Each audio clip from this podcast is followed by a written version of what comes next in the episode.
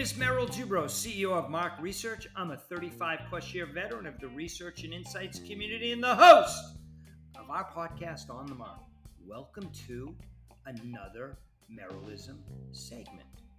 Today's segment is Be a Lifetime Learner.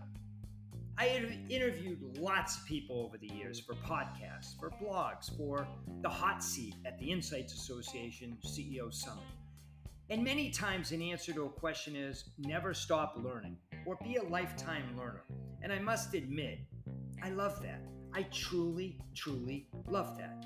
Today's podcast is how do you become a lifetime learner? It might be a funny question to some with a, an obvious answer. I'm not sure I agree. Actually, I don't agree. Think about what I'm asking. Think of your friends, your family, people you work with. How many of them, in your opinion, are a lifetime learner? Is it a high percentage? I would say it isn't. We all have people we work with or friends who tell us stories like my brother in law last week was mentioning someone who doesn't have great PowerPoint skills, which are a requirement for their job.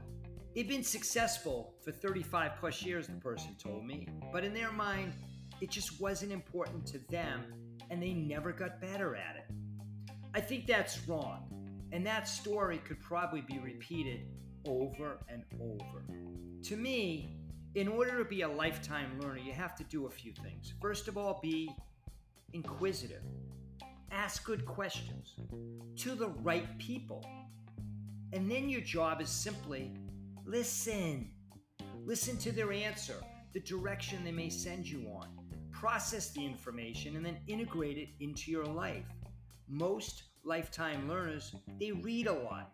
They have the capacity to be really, really, really self aware and can and want to change.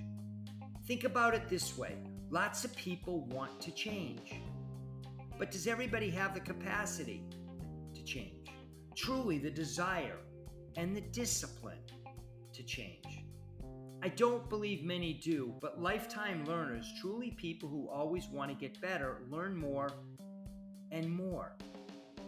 So I ask you and actually challenge you if you want to be a lifetime learner and you think that is truly important, what are you going to do about it?